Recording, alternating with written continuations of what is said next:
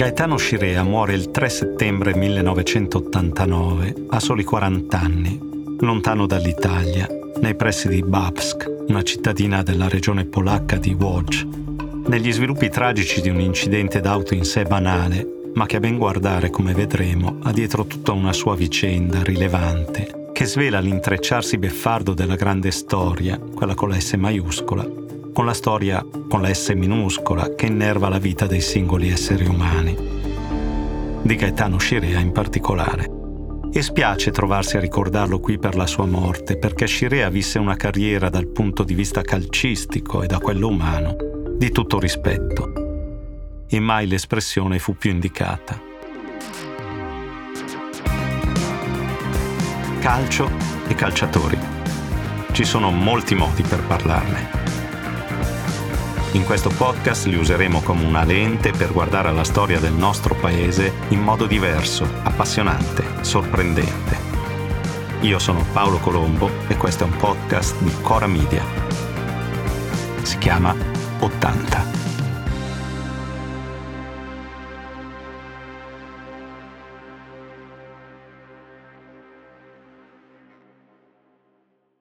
Gaetano Scirea inizia la sua carriera all'Atalanta, per poi giocare dal 1976 al 1988 con la Juventus, vincendo sette scudetti, due Coppe Italia, una Coppa dei Campioni, una Coppa delle Coppe, una Coppa UEFA, una Supercoppa UEFA e una Coppa Intercontinentale risultando il primo, assieme al suo compagno di squadra Antonio Cabrini, a vincere tutte le competizioni calcistiche ufficiali per club. E non basta. Nell'estate del 1982 guida la difesa della nazionale di Enzo Bearzota alla conquista del campionato mondiale in Spagna. Ma ancor più eccezionale di questo scintillante palmarès è forse il fatto che non sia mai stato espulso sempre corretto, misurato, di poche parole, alieno da ostentazioni o da gesti fuori misura, tanto atletici quanto esistenziali. Un signore. Non a caso farà spesso coppia da entrambi i punti di vista, sportivo e umano, con Dino Zoff e quando appenderà le scarpe al chiodo nel 1988, accetterà di fare da vice allenatore proprio al vecchio amico e compagno di squadra, un po' più anziano di lui, che a quel punto siede sulla panchina dei bianconeri. Dei bianconeri Scirea è stato per anni il capitano. In quel ruolo è a lui che viene chiesto di lanciare un appello alla calma, in quel caso paradossalmente rivolto ai tifosi italiani che non rappresentano davvero il problema di quella tragica serata da questo punto di vista, prima che si giochi la finale di Coppa dei Campioni allo stadio Eisel di Bruxelles il 28 maggio 1985.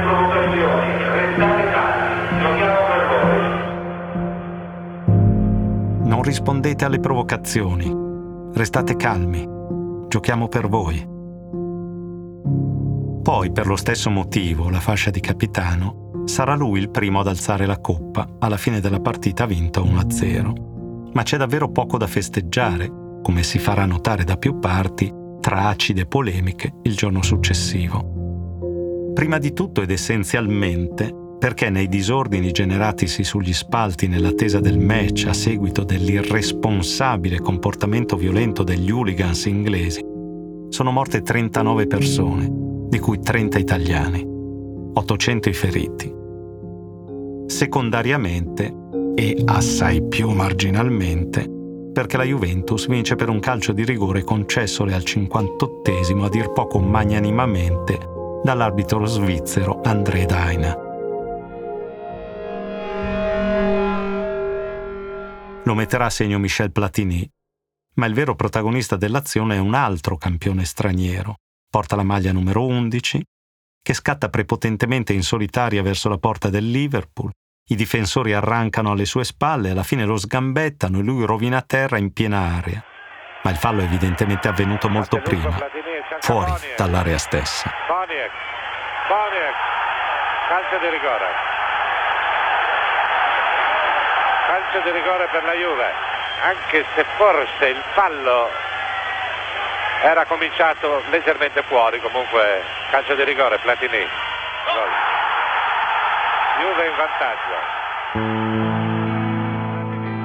Seguiranno altre polemiche, ovviamente, perché sarà difficile sottrarsi al dubbio che quel penalty servisse diplomaticamente, se si può dir così, a chiudere nella maniera meno problematica una partita che di problemi ne aveva avuti decisamente troppi. Come che sia è lui, il numero 11, a decidere di fatto la partita. Nei tre anni in cui ha giocato fin lì in bianconero, d'altra parte le sue prestazioni più eclatanti le ha quasi sempre riservate alle partite serali di Coppa ciò che ha spinto l'esigente, caustico avvocato Agnelli a marchiarlo con il sarcastico nomignolo di bello di notte. È in effetti un giocatore fuori dall'ordinario, non solo per la inconfondibile capigliatura rossa così infrequente dalle nostre parti, ma soprattutto perché, straniero, arriva da una zona per molte ragioni avarissima di trasferimenti di atleti verso il campionato italiano e il calcio europeo in generale. Si chiama Zbigniew Boniek ed è infatti polacco, cioè arriva da dietro la cortina di ferro che divide l'Europa in due durante la guerra fredda. Ed è lui che in qualche modo, come visto, lascia un segno nella serata della tragedia dell'Aisel, ad additarci la strada che conduce purtroppo ad un'altra tragedia, quella della morte del suo capitano Gaetano Scirea. Perché appunto acquistare un giocatore che militava in una squadra dell'Est Europa negli anni di guerra fredda era quasi impossibile C'erano stati precedenti anche clamorosi. Nel 1949 l'attaccante ungherese Laszlo Kubala aveva passato clandestinamente in modo rocambolesco il confine con l'Austria e da lì aveva raggiunto Busto Arsizio in provincia di Varese per giocare prima con la Pro Patria e poi andarsene in Spagna al Barcellona. L'avrebbero imitato qualche anno dopo campioni come Shandor Kocic, Zoltan Shibor e Ferenc Puskas, sempre però rendendosi colpevoli con ciò agli occhi del proprio Stato di diserzione. Altri casi si registrano negli anni 60, ma si tratta sempre di anomale eccezioni. Gli sportivi del blocco sovietico devono illustrare la grandezza della rivoluzione comunista, non vendersi al denaro del capitalismo occidentale. È di fatto impossibile, l'abbiamo detto, perché è rigorosamente vietato dal totalitarismo rosso andare a giocare fuori confine. Ma Boniek come mai nel 1982 il polacco si trasferisce a Torino? Spiegazione doppia. Italo-polacca. Perché in primo luogo in quegli anni succedono cose straordinarie che hanno a che fare con la Polonia. E perché in secondo luogo in Italia, in Italia c'è la Fiat. E la Fiat è un agente, come si dice, di soft power, mica da ridere. Detto diversamente, la Fiat che è l'anima della Juventus, riesce a instaurare relazioni economiche e produttive oltrecortina che scavalcano le assai più rigide divisioni politiche e ideologiche di quegli anni. La cosa inizia presto. Già tra gli anni 20 e 40 la casa automobilistica di Torino getta le prime teste di ponte produttive in Polonia. Ma la sfida più difficile e remunerativa si apre con la guerra fredda, quando l'enorme mercato dei regimi dell'Est fa venire l'acquolina in bocca a tutti gli imprenditori occidentali. Quel mercato però è chiuso a quel punto da barriere ideologiche ferree e pochi, pochissimi, ottengono di potervi accedere. Alla metà del decennio 60 la Fiat, che dispone di una direzione affari speciali con personale preparato a negoziare con paesi che sfuggono alle logiche commerciali e imprenditoriali dell'Ovest, ci riesce.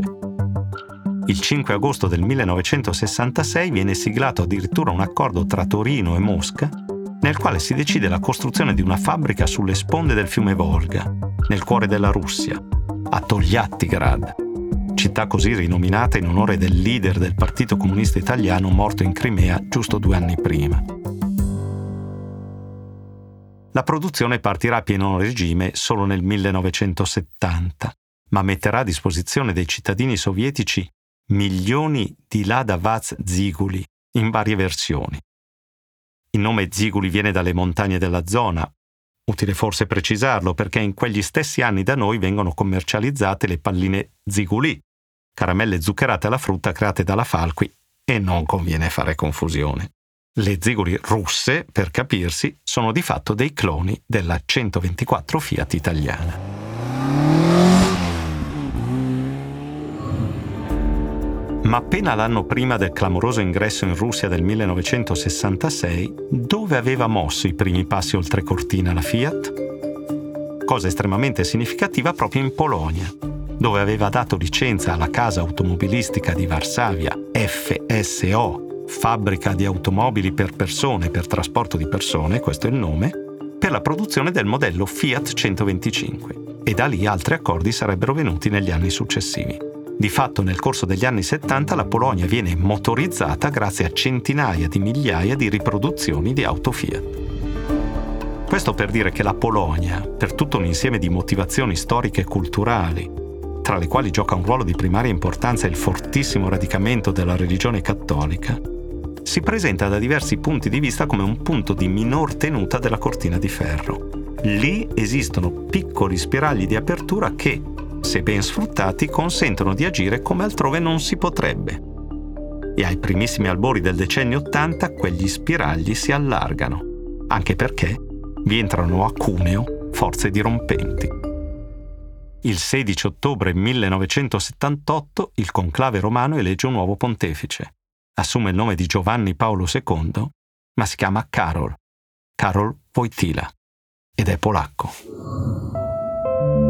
Anche non so se potrei bene spiegarmi nella vostra, la nostra lingua italiana. Se mi sbaglio mi corrigerete. La Chiesa di Roma viene da un periodo di relativa calma nelle relazioni con i paesi socialisti tramite la versione vaticana della Ostpolitik delegata da Paolo VI a Monsignor Agostino Casaroli. In particolare in Polonia, dopo la destalinizzazione, si è andato progressivamente definendo uno stato di tacita concessione di relativa libertà d'azione al cattolicesimo in cambio di assenza di opposizione al ruolo predominante del Partito Comunista nella società. Su questo stato di fragile equilibrio Karol Wojtyla entra senza tanti riguardi, con un'azione politica internazionale che, per usare un'immagine calcistica, potremmo definire a gamba tesa, attraverso ben quattro viaggi nella terra natia nel corso di poco più di dieci anni, nel 1979, nell'83, nell'87, nel 91. Le visite del trascinante giovanile Papa polacco suscitano entusiasmi travolgenti agitando come mai prima le acque solo apparentemente calme della porzione polacca del grande mare comunista. E un altro tsunami sta arrivando a sconvolgere quel mare. Nel 1980 a Danzica un elettricista neppure quarantenne, si chiama Lech Walesa, sconosciuto al mondo occidentale, ma di lì a tre anni gli verrà assegnato il Nobel per la pace e la cosa la dice lunga, fonda un sindacato libero a seguito degli scioperi verificatisi nei cantieri navali della città portuale. Solidarność si chiama, cioè solidarietà, ed ha forte matrice cattolica e dunque implicitamente, ma neppur tanto velatamente anticomunista. Nel giro di pochi mesi catalizzerà milioni di iscritti. Notate, segnale interessante, il calcio è specchio della società e a mettere insieme calcio e storia quante volte l'ho ripetuto, si scopre che il caso non esiste. Vi pare forse casuale che di questi due spiragli di apertura nell'apparente monolite del socialismo reale, l'entrata in scena di Wojtyla nel 1978 e di Valuenza nel 1980 è come se approfittassero per uscire andandosene a giocare all'Ovest due valentissimi calciatori polacchi? L'eccellente centrocampista Kazimir Dein, passato proprio nel 1978 al Manchester City, ma per uno scherzo architettato dalla misteriosa divinità delle ideologie finirà in chiusura di carriera a calcare i campi verdi del capitalistico soccer statunitense, e il prolifico attaccante Diego Schlato, trasferitosi nel club belga dell'Okeren appunto nel 1980. Bene, il fatto è che si è in presenza di ben più che di due semplici spiragli. Agli occhi della leadership comunista sono pericolosissime crepe. E se all'elezione del primo papa non italiano dal 1522 non si può ormai metter rimedio, i poteri forti del patto di Varsavia capiscono di non poter porre tempo in mezzo al soffocamento della voce critica di Solidarnosc perché dal punto di vista del regime di Varsavia, in quel momento governato da Wojciech Witold Jaruzelski, primo segretario del Partito Operaio Unificato Polacco, e soprattutto dal punto di vista ben più pressante di Mosca, è piuttosto paradossale e imbarazzante che in Polonia siano gli operai a incrociare le braccia e scendere in piazza contro il partito e sistema comunista in generale che degli interessi operai fanno la propria conclamata bandiera. In Polonia, per intendersi, i sindacati erano stati fino a quel momento poco più che cinghie di trasmissione delle decisioni partitiche. Così, sia per spiccata volontà repressiva, sia per evitare un intervento ben più duro dell'Armata Rossa, le ricostruzioni ancora divergono al proposito, nel dicembre 1981 un colpo di mano di Jaruzelski dichiara lo stato d'eccezione, sopprime Solidarnosc e ne arresta i vertici direttivi, Valuenza incluso. Questo per dire che quando, appena poche settimane dopo, la Juventus si mette sulle piste di Boniek, il clima si è fatto tutt'altro che favorevole e gli intoppi, le trappole burocratiche, i rischi di gaffe e incidenti internazionali sono ovunque. Per strappare il giocatore al Vizev Watch, società nella quale milita, ci vorrà un'operazione da spy story. Pietro Giuliano, general manager bianconero, inizia a muoversi con le alte sfere dello Stato polacco. Tutto va fatto in incognito e con cautela, senza attirare l'attenzione della stampa. Seguono giorni e giorni di negoziati con i dirigenti della squadra polacca, probabilmente altrettanto diffidenti e timorosi di compiere passi falsi o comunque mosse sgradite nelle alte sfere. Una trattativa interminabile con una commissione formata da sei persone.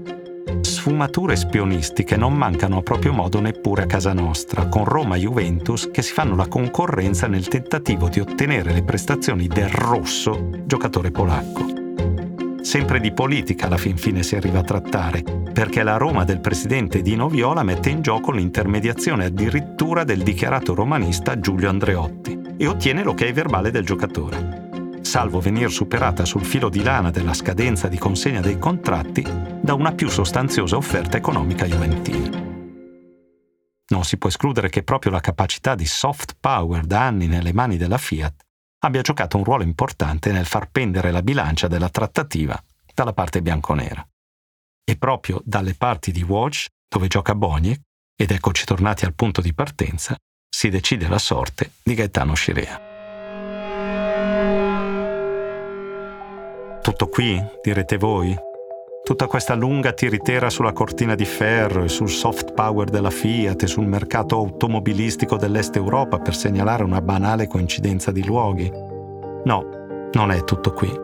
Perché se il calcio forse mostra che il caso non esiste, lo fa indicandoci chiaramente, molto molto chiaramente, che ogni situazione è frutto, effetto e conseguenza di ciò che l'ha preceduta.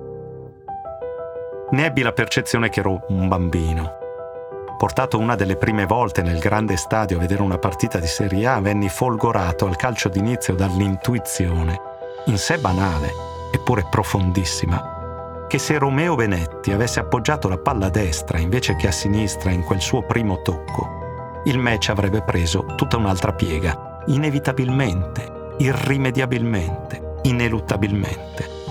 Fatalmente la partita a cui avrei assistito sarebbe stata diversa il risultato assai probabilmente diverso, le pagelle dei giocatori diversi, i commenti dei giornalisti diversi, il mio umore finale forse diverso.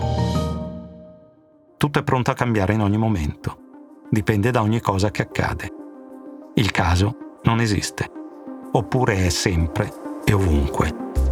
Tra determinismo, ogni cosa è effetto di ciò che la precede, e multiverso, da ogni situazione si diramano innumerevoli variazioni potenziali di quel che accadrà in seguito, a seconda di anche minime variazioni. Ci si sono arrovellate fior di teste pensanti, e da secoli, al proposito.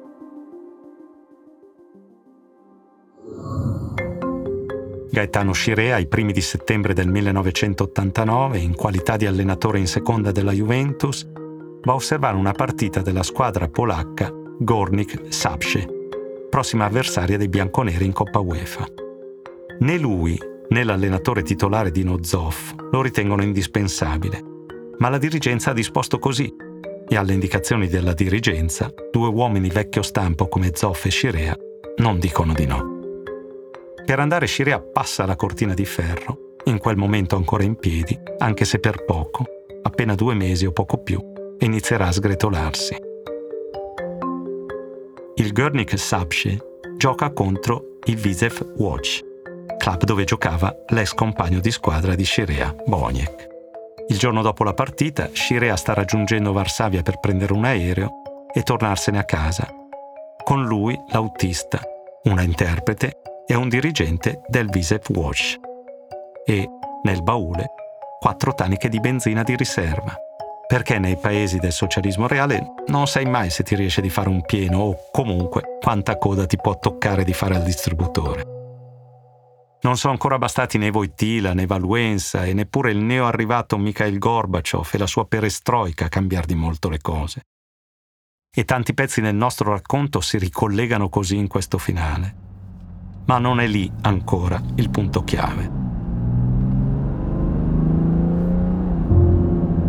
Sull'autostrada, forse un sorpasso azzardato, forse la pioggia, forse chi lo sa, Fatto sta che la macchina va in collisione con un furgone, sbanda, finisce sul ciglio della strada e prende fuoco. Maledette taniche. Scirea resta intrappolato nelle lamiere. E hai un bel dire che era stato un gran giocatore. E che classe. Ricordava Beckenbauer. E che gran signore, mai espulso. E persino i tifosi avversari non riuscivano ad averlo in antipatia. Il punto è che Gaetano Scirea muore a soli 40 anni. Scusate, dobbiamo interrompere la selezione delle partite di Serie A che verrà comunque ripresa tra poco per una ragione veramente tremenda. È morto Gaetano Scirea in un incidente stradale avvenuto in Polonia dove si era recato per seguire la squadra che sarà prossima avversaria della sua Juventus nella Coppa. È inutile spendere parole su un uomo che si è illustrato da solo per tanti anni su tutti i campi del mondo che ha conquistato un titolo mondiale con pieno merito e che soprattutto era un campione non soltanto di sport ma soprattutto di civiltà. Il punto è che Gaetano Scirea viaggiava su una Polski Fiat 125P ed è da quando venne a sapere i dettagli di quel tragico incidente che ci penso. Sarà che faccio lo storico e tra determinismo e multiverso la mente di noi storici ci sguazza. Sarà che quella partita vista da bambino la mia squadra la perse e io mi seguito a domandare da allora cosa sarebbe successo se Romeo Benetti avesse battuto il kick-off nell'altra direzione. Così non riesco a non pensare che se la Fiat non avesse mai iniziato a produrre le 125 in Polonia, inevitabilmente, irrimediabilmente, ineluttabilmente, quell'incidente non ci sarebbe stato. E ci fosse mai stato sarebbe stato diverso. E comunque Gaetano Scirea non sarebbe morto. E penso sempre che gran giocatore era stato, come Beckenbauer. Meglio di Beckenbauer forse. E che classe, e che gran signore. E che peccato, che peccato atroce che se ne sia andato così presto. E che gran beffarda tessitrice di destini è la storia. E, giusto dirlo, non sono neanche tifoso della Juventus.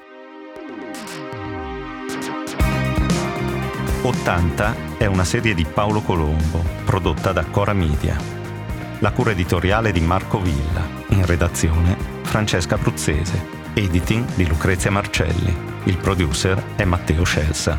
Supervisione suono e musica sono a cura di Luca Micheli, la post-produzione è di Guido Bertolotti. Fonici di studio sono Emanuele Moscatelli e Luca Possi. È un progetto Storia e Narrazione. Le fonti dei contributi audio sono indicati nella sinossi.